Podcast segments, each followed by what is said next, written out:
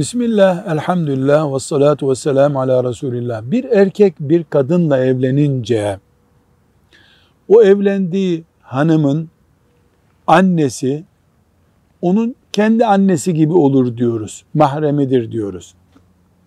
Peki, boşandıktan sonra daha önce karısının, karısı olan kadının annesi ne durumdadır?